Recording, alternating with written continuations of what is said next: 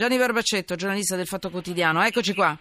Eccomi. Dove eri finito che non, sa- non riuscivamo a trovarti? Ero al telefono come sempre. Eh, sono- Ma devi stare al telefono con me a quest'ora. Eh, lo so, ma altri ti avevano preceduto, ahimè.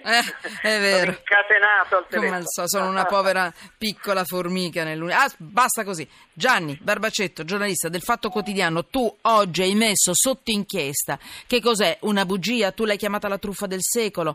Il megaparco che non c'è più? Che cosa è successo? Perché eh, sembra una piccola notizia, ma è grossa perché è una promessa mancata, se non ho capito male. Vai.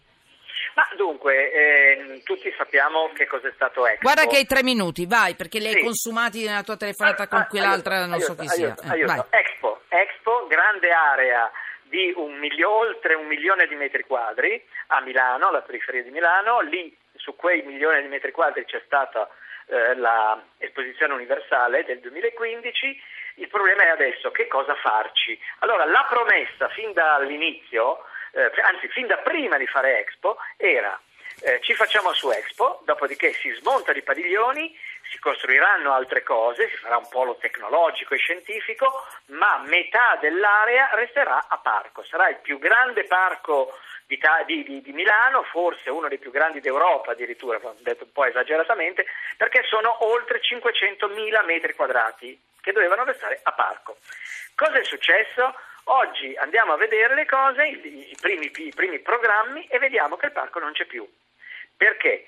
Perché per vendere meglio le aree e per far meglio il progetto, invece di fare un unico parco grosso che concentra in un unico punto eh, tutte le 500.000 metri quadri, eh, si è deciso, è stato deciso dal, da, da Arexpo, la società che, che- che sta sviluppando il progetto eh, del dopo Expo, di spalmare il verde saranno sempre alla fine 500.000 metri quadri, ma non in un unico, pu- in un unico parco, ma spalmati in tanti giardinetti qua e là tra un edificio e l'altro.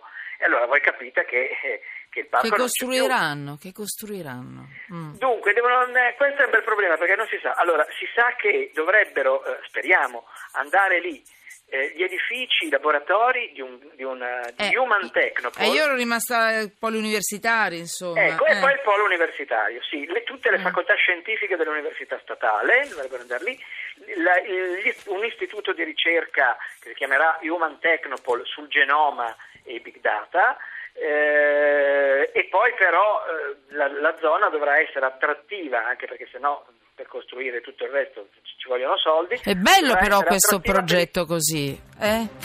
Però, eh, no, però no, ci perché- vuole... eh. Perché, perché ci avevano promesso il più grande pa- uno dei più grandi parchi d'Europa e Manca invece il ci saranno i, i giardinetti condominiali. È un vero peccato. È un peccato. La segui, vediamo se si riesce a recuperare.